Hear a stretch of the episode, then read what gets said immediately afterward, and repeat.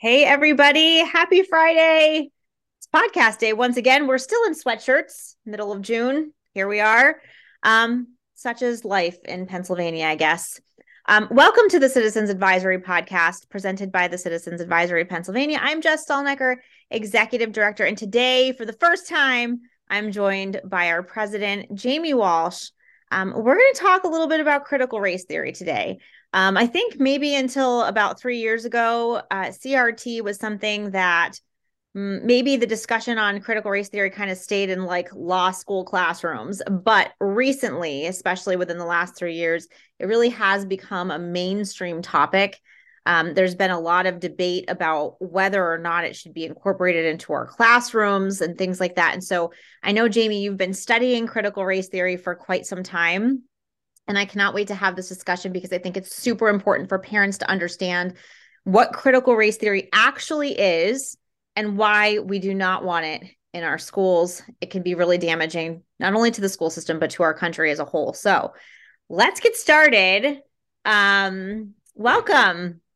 Thanks for having me today on this rainy Friday. There's nothing more I'd rather be doing on a rainy Friday than this. So I want to start out by letting people know, and we can post this in the notes because there's about a 2 hour and 45 minute podcast that was done by James Lindsay. And a lot of the information that I'm going to be referencing comes directly from his podcast. And one of the things that Lindsay says right at the beginning of his podcast, it made so much sense to me. Now, yeah, before I even get into that, I have watched people try to battle critical race theorists, and they get destroyed because they don't understand the topic. Right. And Lindsay makes a statement, a quote right at the beginning of his podcast. And he says, do not attempt to cure what you do not understand. You have to understand critical race theory so we can cure this cancer that has been introduced to our children, because it's truly what it is. They are destroying our children mentally, and they are destroying them for the rest of their lives. Their critical race theorists are hell-bent on telling everybody that it is society is the reason that you can't get ahead. It isn't your own fault. Right. But critical race theory got its name in 1989. And I'm going to give you like the proximate ideological roots. The roots are they're Marxist to the core. Mm-hmm. And even before that, it's almost 250 years in the making to finally find its stage in a book called Critical Race Theory, written by Richard Delgado and Jean Stefancic. Mm-hmm. And this is the book. It is very easy reading, although it is disturbing, but it's a really easy read if you're interested in this topic and you're a reader. I'm not. I am not a reader. I'm more of a podcast listener and so on and so forth. But when I got into this book, I couldn't put it down, because it gives you so much perspective on what we're really up against and what we're really fighting. Right. This is the third edition, which is the latest edition that is available, that you can buy pretty much anywhere. Okay. Awesome. So I think I actually listened to several podcasts about critical race theory. I had, when it first started, I guess maybe with the George Floyd riots, I feel like that's really like BLM and things like that it really started to like pick up steam, I think. At least for me, that's when I started to become a little bit more familiar. Like, what is this? Like, what is critical race theory? And I was a teacher for 18 years. So you would think, right, that I would have some clue, but I really didn't. And so I started to listen to podcasts, and I heard a definition of critical race theory, and it sort of made sense to me. And then you're going to talk about, the 13 tenets of critical race theory. So people will have some idea really of what this is all about. But it was, it's a theory that was developed by a scholar named Derek Bell in the 1970s as a way to examine American history and our current institutions through the lens of race. This theorist believed that racism isn't the exception in society, but instead it is the normal way of doing things. And so CRT seeks to understand how the centrality of race and racism has affected people's lives, specifically minority lives. And so you were talking about how it used to be that it was just critical theory, but there are other critical theories like queer theory and gender theory and feminist theory. And all these theories, these critical theories hold that people are oppressed by systems that are in place, and the goal or the objective is to liberate people from these structures and hierarchies through like major sweeping societal and political changes. And you mentioned Marxism as the core. It is. Marxism is the core. And actually, when Derek Bell started critical race theory, it was called critical theory, but it could never get much momentum because critical theory, what is critical theory? Right. It wasn't good advertising. It wasn't good marketing. Right. But then in 1989, when race was put into it, that's when it started to pick up. And in fact, the reason I know that it's born in Marxism is because Marxists believe that in order to destroy a society, you have to destroy community. In order to destroy community, you have to destroy neighbors, friends, family. Okay, so Black Lives Matter, when that all came out, of course, that was during the George Floyd thing where it really escalated. Yeah. And they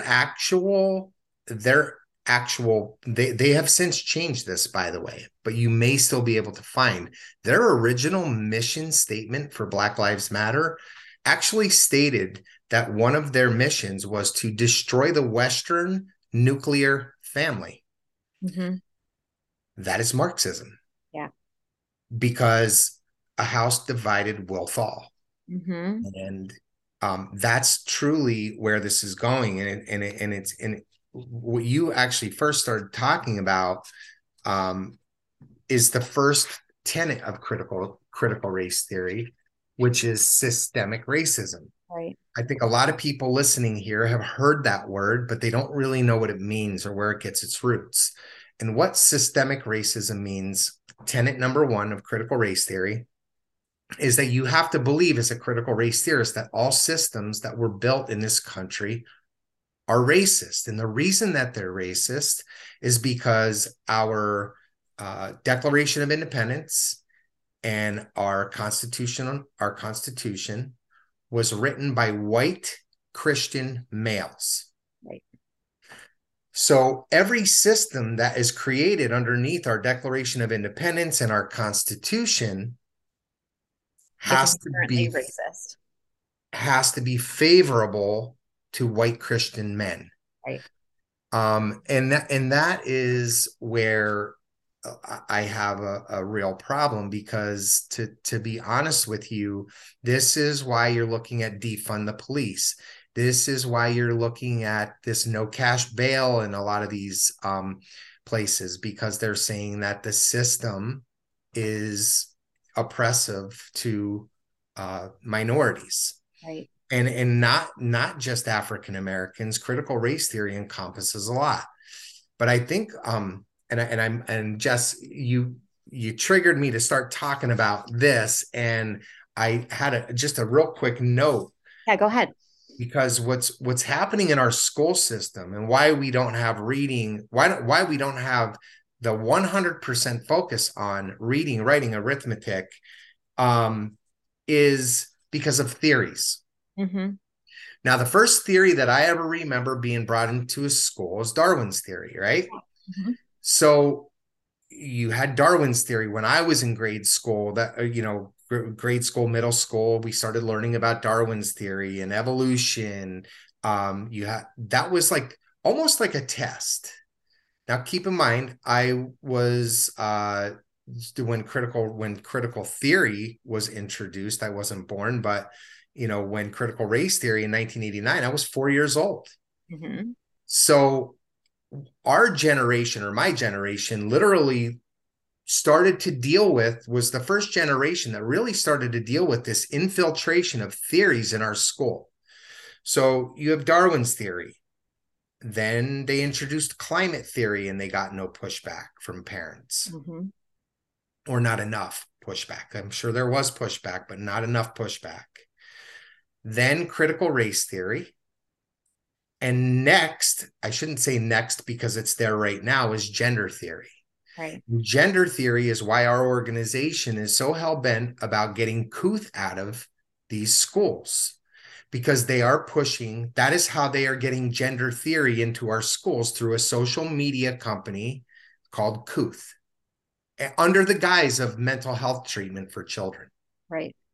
So I'm sorry I went back. But that's okay, because actually this is a great time to say that we recorded a podcast on Cooth. If you missed it, you should go back to episode, this is probably 6, maybe 4. I think it's episode 4. Go back, look for the episode on Cooth, listen to that because it's important. But you're right. This is how they're incorporating all these theories into our classrooms. And then we're wondering, right, why we as a nation are falling behind educationally speaking, right? Our academic performance is lower than it's ever been in terms of those core subjects. And so we wonder why. Well, here we go, right? All these theories being pushed in our school. So why don't we start kind of breaking down critical race theory? I know you talked about systemic racism as being tenet number one. Why don't we try to quickly go through, we'll stop and we'll spend more time on some that need more time, but let's go through those 13 tenets. I think it's really important, like you said, in order to fight back against it, we have to understand it. And so let's start there. Well, and the systemic racism, that tenet number one, critical race theory tenet number one, is they truly believe that living by our Constitution is racist since it was formed by white men. Right. So if you wonder why there's such an attack on our society and our freedoms and all that, is because they believe it's systemically rigged. Okay. Mm-hmm. The second tenet of critical race theory is called the interest convergence thesis, and this was written by Derek Bell. He wrote a book called The Faces from the Bottom of the Well in 1992, and it believes that white people that have the keys to the systemic powers of society always make progress such that it benefits themselves only. Mm-hmm. And the only way that they will help oppressed people is in their own self-interest. Right. So what would that mean to me? I own a small business, right? So that says to me right there, if I hire someone of color at my business, I'm only hiring them so I can get my business farther ahead. Right. Isn't that what any employer does with any employee that you hire? Yeah. Any good business owner is going to hire good people, right? And now we're examining everything by the color of someone's skin. So that person may be very qualified, and instead we're putting them into a bucket of skin color, which I think is racist. It's racist at its core. So that's a really good example. And I also think the way that, that's worded, it's generalizing everyone. It's putting everyone into these generalizations where, because I am a white person, I am always going to act this way. And it doesn't take into account any individuality or any decisions or choices that people make morally speaking or based on their convictions. It's all, everyone's in the same bucket. So, when you apply basic common sense to things, I believe Barack Obama was African-American, if I remember right. Was he African-American? I guess. I think there was some debate about that, right? Yeah. No, he was African-American. And I believe he won 2 terms in office. Did he not? He sure did, yeah. Mm-hmm. And 60% of the United States is Caucasian. Mm-hmm. So if we are a systemically racist country and all these white people detest minorities, how in the world did Barack Obama get voted in not once, but twice? Good question. Right. So you know, it just goes to show you how ridiculous this whole system is. Exactly. This whole theory is racism stays the same. And this is under that interest convergence thesis. Racism stays the same as we make progress. I love this one. Only because white people can hide it better. Yeah. We hide our racism better over time. Mm-hmm. And it's harder to detect. And that is why racism will never end. Now, that's such a great outlook, isn't it? Like, I mean, they'll never call progress. It's like fake progress, right? Exactly. Because everybody's still racist. We're not going anywhere. We're not. Well, because all of us white people, we take classes that no one else knows about on how to hide racism. Right. Better.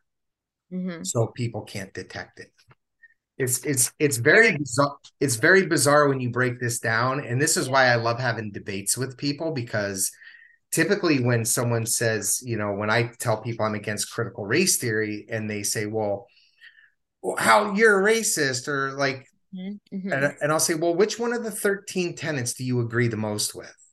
And they have a blank look on their face. Right. They don't really understand. They don't understand. And we have to treat people like, I remember when I used to go and just attack school boards because I thought they were hiding stuff from us and they knew everything, until I learned that they really don't know anything that's going on. Mm-hmm. And now my approach is a lot different. We need to use the same approach with this, because if we can educate people and they say, what do you mean the 13 tenets? Or they have a blank look on, well, there's 13 tenets of critical race theory. You know, I could share them with you. Watch this video from Citizens Advisory. Right. Tenet number three is a belief in material determinism by racial category. This is straight Marxism, by the way. It's Marxist theory. It believes that white people structured economics, culture, law, religion, family, and media to determine the outcomes of the range of things in order to limit you. So if you're being taught by a critical race theorist, you're being told that in order to limit you, the white people have structured all of this against you. So your climb to that top of that hill is almost impossible. This is why their theorists call Asian people white adjacent people. They don't actually include Asian people into critical race theory until this third edition, by the way. Okay. If you look at the first and second edition of this book, you won't find Asians in there at all, but they've come up in here, and I'm going to read a paragraph from this later.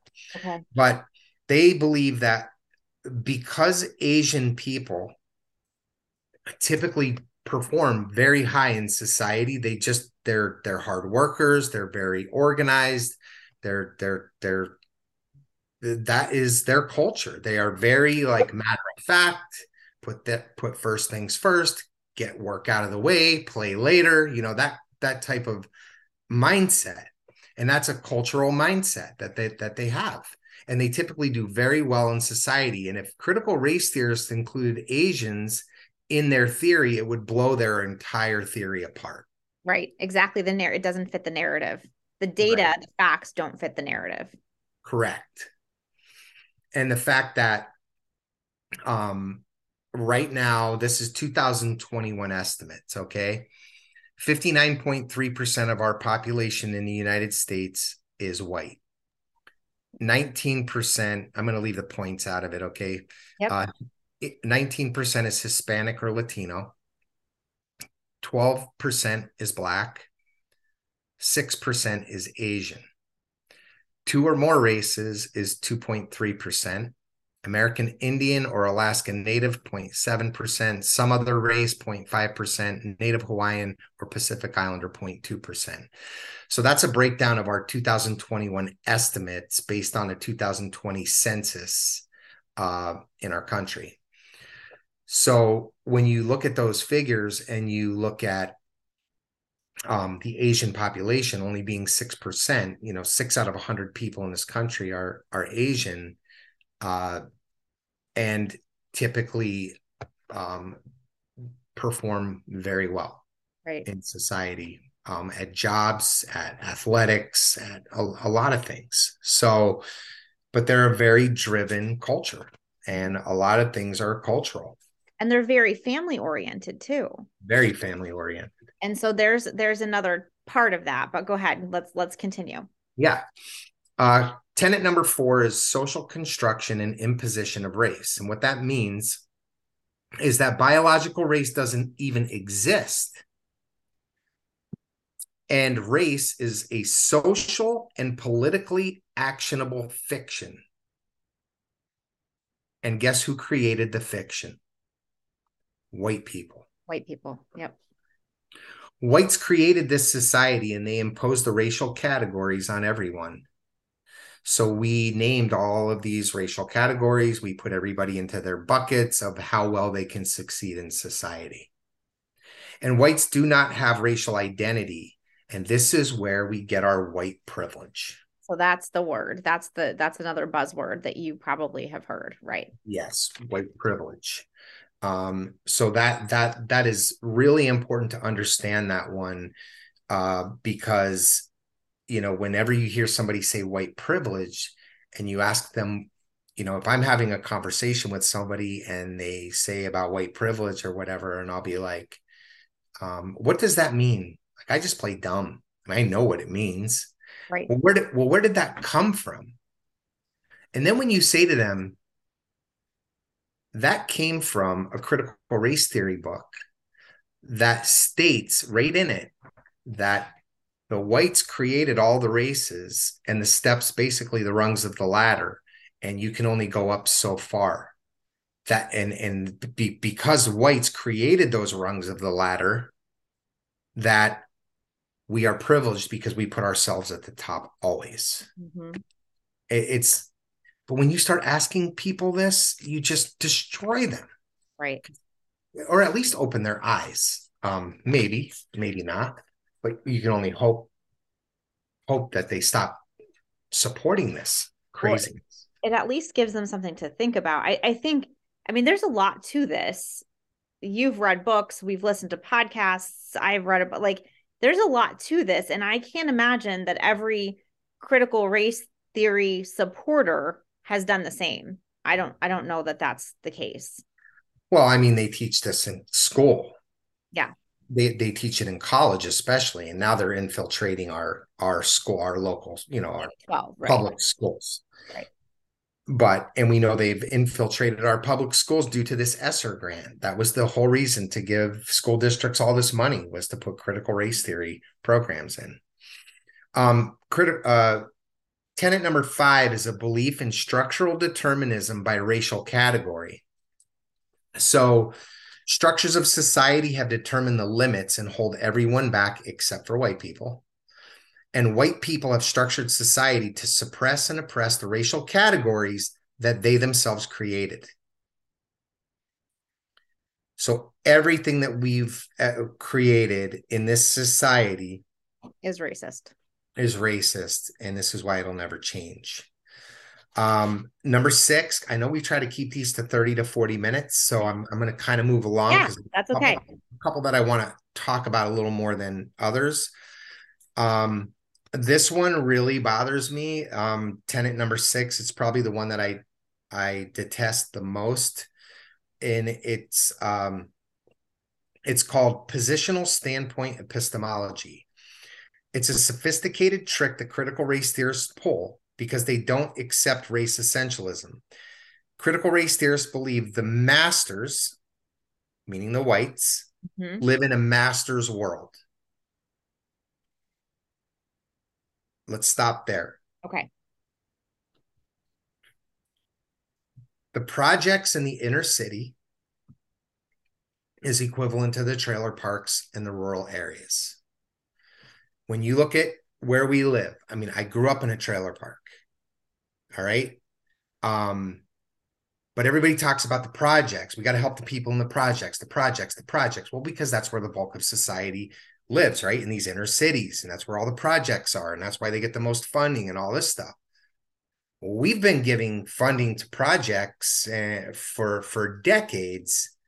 that we've never seen at a trailer park for infrastructure and buildings and this and that, and heating and air conditioning and whatever upgrades they need being done in these project areas that we've never seen in a trailer park.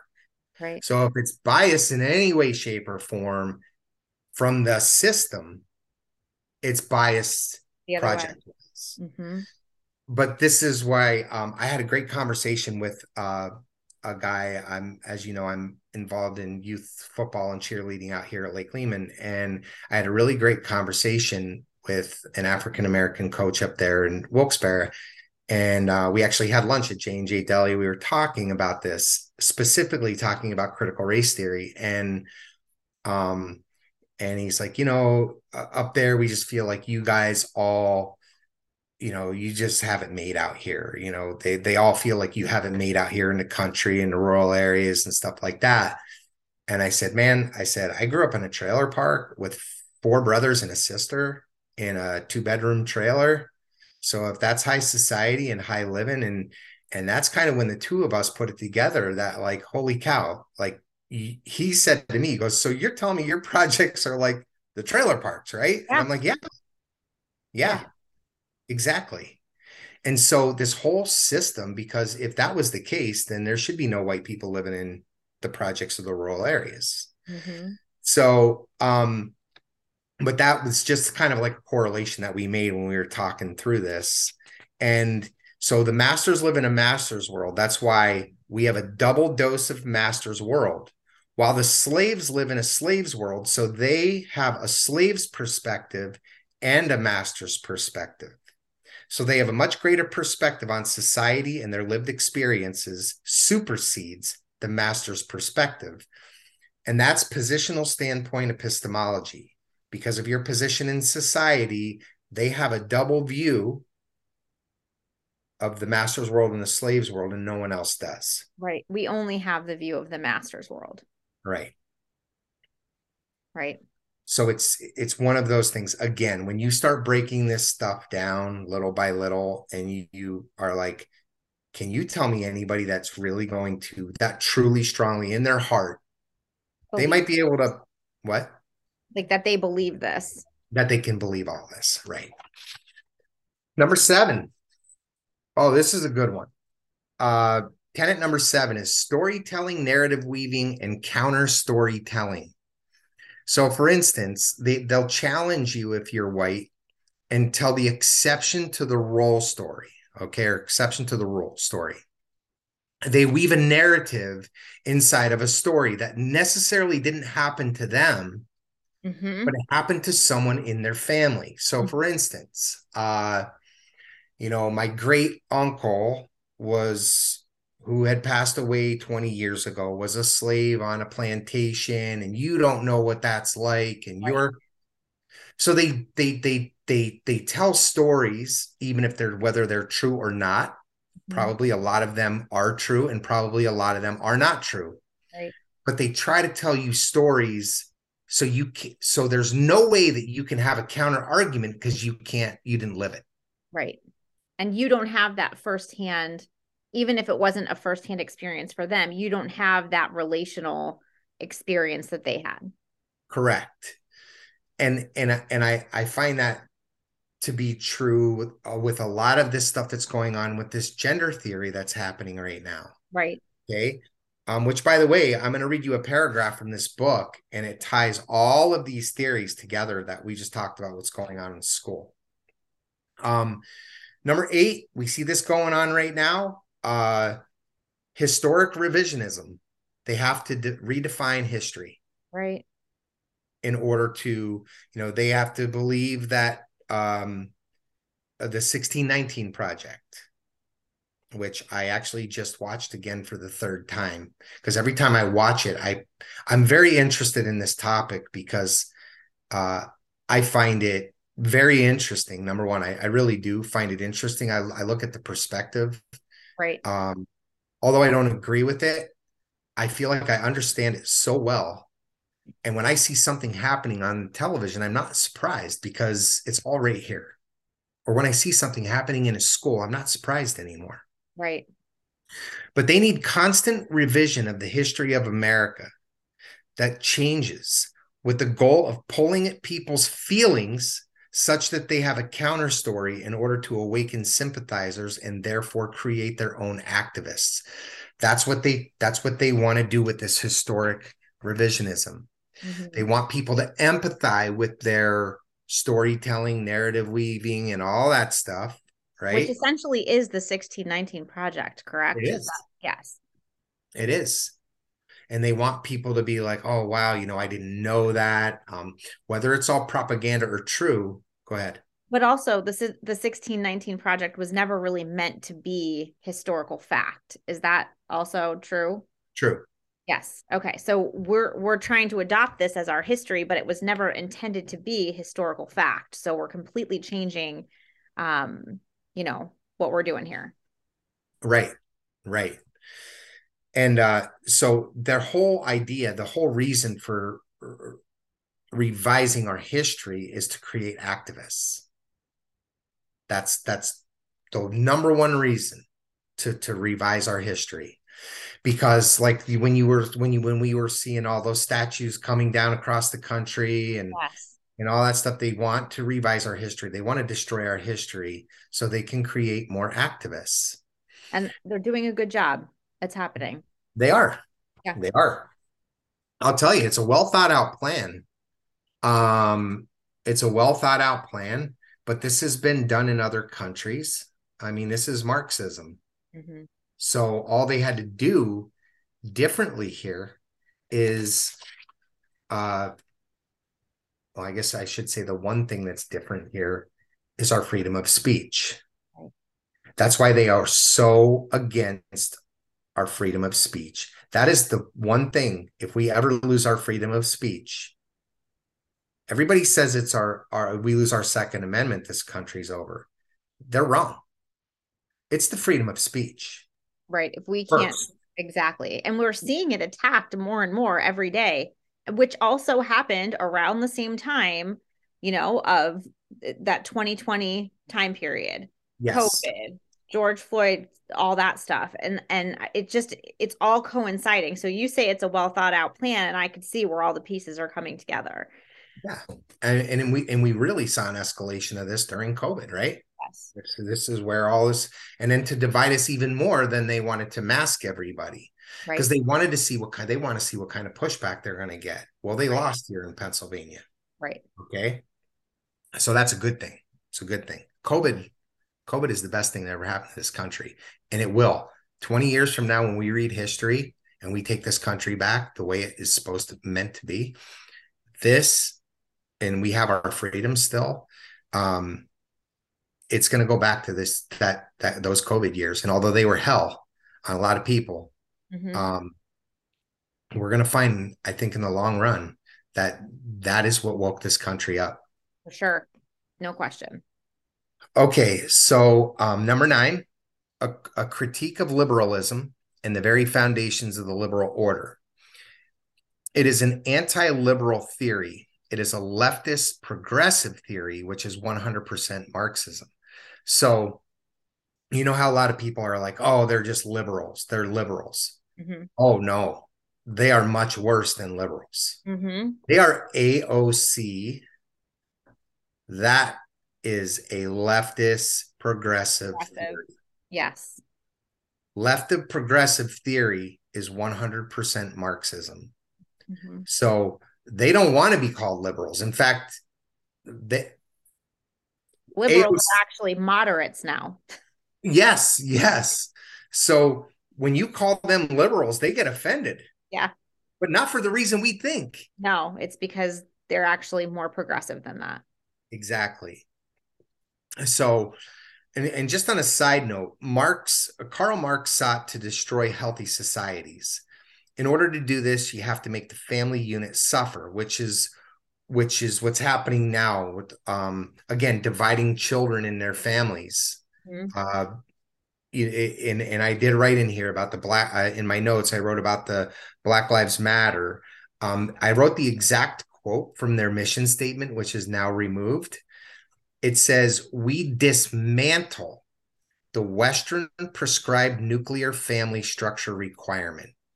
So in order to be a critical race theorist, you have to have a destroyed family. Yep. You dismantle the family unit. So when they published their mission statement, their support dropped 12%, and they ended up removing it and revised it. So the support for Black Lives Matter dropped 12%. When they put that out there. Yeah, when they put that out there. Number 10, whiteness as a form of property. This is interesting. In 1993, Cheryl I. Harris stated whiteness is defined by property, but whites can allow other people to have property, but mostly only to help themselves in some way. In the Communist Manifesto from Karl Marx, he stated with his friend Frederick Engels that the distinguishing feature of communism is not the abolition of property generally, but the abolition of bourgeois property, which is white property. But modern bourgeois private property is the final and most complete expression of the system of producing and appropriating products that is based on class antagonisms, on the exploitations of the many by the few. So when you think about that, the ultimate goal of a critical race theorist is to destroy property. Boy, did we witness that. We didn't see that in the BLM riots, did we? No, we saw. Or in all the statues that came down following that, right? All of the looting, all of the, even just look at the big cities now, right? Like still. I'm not a Yankees fan, but I would love to take my son to Yankee Stadium. I would never go there now. Yeah. I would never go there. Yeah. The risk versus the reward is just not enough. Philadelphia, no way. It's, it's become, because I mean, I have family in Philadelphia, so I've been to the city, 10 years ago and now, and it's rough. It is. It's rough. My niece goes to school there, and last year they just had a student shot and killed just for no reason. Getting something out of his car. It's really sad, but when you understand where this is all coming from, at some point there's going to be a pushback. And in the paragraph that I read in here, I actually wrote a side note to a footnote that I said they want a revolution. And when I read that paragraph at the end, when I'm all done, it'll tie all of this together. Okay. Number 11. This is what is happening in our schools today, right now. They have tenet number 11 is called intersectionality. Right. Intersectionality as sensibility is really what they say. And they believe that all axes of oppression are linked together. So if you think of all of the oppressed groups according to themselves, all of the oppressed groups in society, they are to work together to abolish whiteness, to destroy property. And if you think of any minority group, Black, illegal immigrants, LGBTQ, feminists, you name it, they will all combine to take down white privilege. Mm-hmm. And we're seeing it right now. Well, we're seeing two things happen, okay? We're seeing I think it was just a couple years back. This is why it's scary for our children, truly. Right. If this is being taught in our schools, and people are believing it. Just a few years ago, white people were 63% of the population. Now we're 59.3%. So what's happening is this gap is closing over the years. Mm-hmm. And now with this huge infiltration of illegal immigrants, it's going to happen so much faster. Right. And if they believe this, because now they're new to the country and they're going to start getting taught this in school and they're going to take this as gospel, right? Right. This is where the danger lies. Yeah, absolutely. If they're not taught true history and the true scars on our country and how we've become better, they believe that this is the way it's always been. Mm-hmm. And we have 7.5 million illegal immigrants that are in this country since Joe Biden took office, new illegal immigrants. And if they're taught this, that 7.5 million, and they start having children, right? That gap is going to close so fast. And this intersectionality is a real thing. Like, this is no joke. Mm-hmm. Number 12, anti-racism by praxis or practice. Basically, they state you cannot be a critical race theorist by just saying you're a critical race theorist. You have to practice it. You have to be an activist. Right. You got to be in people's faces. And that was the message, right, in the beginning of those BLM riots. Like, when nobody knew, right, people were posting their black squares on their Instagrams and things like that. Nobody really knew what they were doing. They were just like, yeah, of course, Black Lives Matter. Of course, like, all lives matter, you know, whatever. They're like, you can't say all lives matter. You can only say Black Lives Matter. And so it was like this big thing. And, you know, no one kind of knew what it was all about, but that's it. That's exactly what it is. That's exactly what it is. It's not enough to be, it's not enough to not be racist. You have to be anti-racist. So you have to post your black square or you're racist. Exactly. So exactly. That was the whole thing. And you know, yeah, it makes total sense. That's where that came from. Cause that was a big thing. I remember because I was running a business on Instagram at the time. And so I'm like, what are these black squares? What do I have to do? Like, I didn't know, you know? And so, that was it. And everyone was just blindly posting these black squares because it's not enough to not be racist. It's, you have to be an activist. Well, it's just like, you can't be anti-Ukraine war. Right. Right. You have to put a flag, post a flag of Ukraine on your thing, yes. or else you're an you're anti-Ukraine. Give me a break. This is so bizarre already. Under anti-racism by praxis, part of the practice is to be an activist, and the second part is equity. Equity makes up for historical reparations. This is where the reparations is coming in. And by the way, if you're going to practice this, no one is ever done. It's a lifelong commitment to be an activist. Yep. And number third, go ahead. No, I was just going to say, again, I'm looking back in the last 3 years, how, you know, the equity sounds great, but it does not mean the same thing as equality. It is completely different. Equity means that no matter how hard you work, no matter what, everybody ends up in the same place because we need to account for all of those injustices, right, that have been against people of color or minority, so that we all end up in the same place. That's equity, not equality, where everyone should just be treated equally and everyone have equal opportunities. Equity is something completely different, which was, again, something that my eyes were open to very shortly after those riots. Right. And it is like they just said that Sean Hannity just interviewed Gavin Newsom from California, and he's actually an extremely good speaker, and he's going to fool a lot of people. But Sean Hannity cornered him and said, now you just approved $1.5 million in reparations for every African-American in California. And then Hannity had like the total. And he goes, now, when are they going to start receiving their checks? And Newsom was like, well, you have to understand, $1.5 million isn't $1.5 million.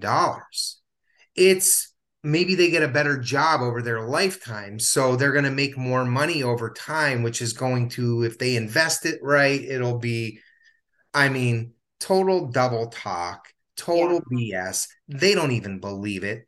Right. You know what I mean? He doesn't even believe in his own plan. It was a pretty interesting, it was pretty interesting interview. But actually watching Gavin Newsom and seeing how smooth and slick he is going to fool a lot of people. Yeah, he already has. And he will run against Joe Biden. There's just no doubt in my mind. He's going to primary him and he's going to win. And he is very eloquent. He's sharp looking, like his suit and everything. Right. And he is a bullshitter. Really good one. So the last one, number 13, is critical whiteness studies. It's a subfield of critical race theory devoted to making the argument at book length that all white people are racist by virtue of being white, and that this is why you have white complicity and brown complicity. Brown complicity is by definition not embracing critical race theory. So if you're African American and you do not embrace this, you are complicit with systemic racism in our society. Yeah. Lose-lose, right? It's a lose-lose. Correct. So white complicity is your unconscious negative attitudes towards non-white people. So this is why I was. It's funny because it really like backs you into a corner, right? Like you're damned if you do and you're damned if you don't. Like we, you know, and I mean, I don't care what people say about me. You know, I know now enough about critical race theory to know that that's not something that I embrace or believe or any of those things. But like that, the theory itself almost backs you into a corner. Like if you don't believe every single tenet of this and you're not like an activist and you're, you know, there's an example in your life that doesn't fall in line with this, then you're racist. Exactly. And that's why when they say we're racist, they truly mean it. Yeah. Because we don't follow this cult. Yet everything, and I just want to say this because this is something that my eyes were really open to, is that everything about critical race theory, the fact that everything that goes on in society is tied to race, is racist. It's the definition of racism. It's putting people in positions based on their skin color or having people end up in a certain position because of their skin color instead of on merit or qualification or whatever. That is, by definition, racism. And so that's why this is so dangerous. Right. So I'm going to close with this. Did you have anything else before I close with this? No, go ahead. I think that this was good. This is a really good intro to critical race theory. So this is right in the introduction of the book. It's on page 3 of the introduction. And the question is posed, what is critical race theory? So I'm going to read this to you. And this is where, remember, this is the 3rd edition. So Asians are now allowed to be part of this cult. Okay. So remember I said earlier, they call Asians white adjacent people. Yes. Well, now they have a caucus in critical race theory. Wait a minute, a caucus? So, well, I'll get to that in a minute. The critical race theory movement is a collection of activists and scholars engaged in studying and transforming the relationship among race, racism, and power. The movement considers many of the same issues that conventional civil rights and ethnic studies discourses take up, but places them in a broader perspective that includes economics, history, setting, group, and self-interest, and emotions, and the unconscious. Unlike traditional civil rights discourse, which stresses incrementalism and step-by-step progress, critical race theory questions the very foundations of liberal order, including equality theory, legal reasoning, Enlightenment rationalism, and neutral principles of constitutional law. After the first decade, critical race theory began to splinter and now includes a well-developed Asian jurisprudence, a forceful Latino critical called LatCrit contingent, a feisty LGBT interest group, and now a Muslim and Arab caucus. Yeah. So they are now under critical race theory. They are having their own subgroups and caucuses, exactly what they're trying to get away from, according to. They're just starting all over again. They're setting up a system. Correct. Yeah. And a hierarchy. Right. Yeah. So I really recommend reading this book. I read in the once this is posted in the comments section, I'll put James Lindsay's 3-hour version of this. Okay. Like I said, these are literally notes from James Lindsay and from this book, because after I listened to James Lindsay, I read this book to make sure what he was saying was truthful. And in fact was critical race theory. You know what I'm saying? Yes. And there's another book I think that I've heard of. I have not read it, but that was recommended, called Discrimination and Disparities by Thomas Sowell. Mm-hmm. And so we can put the links to those books, at least the information, in the description to this podcast. And we can also link the podcast that you're speaking of in here too, so that people can easily have all that information. Absolutely.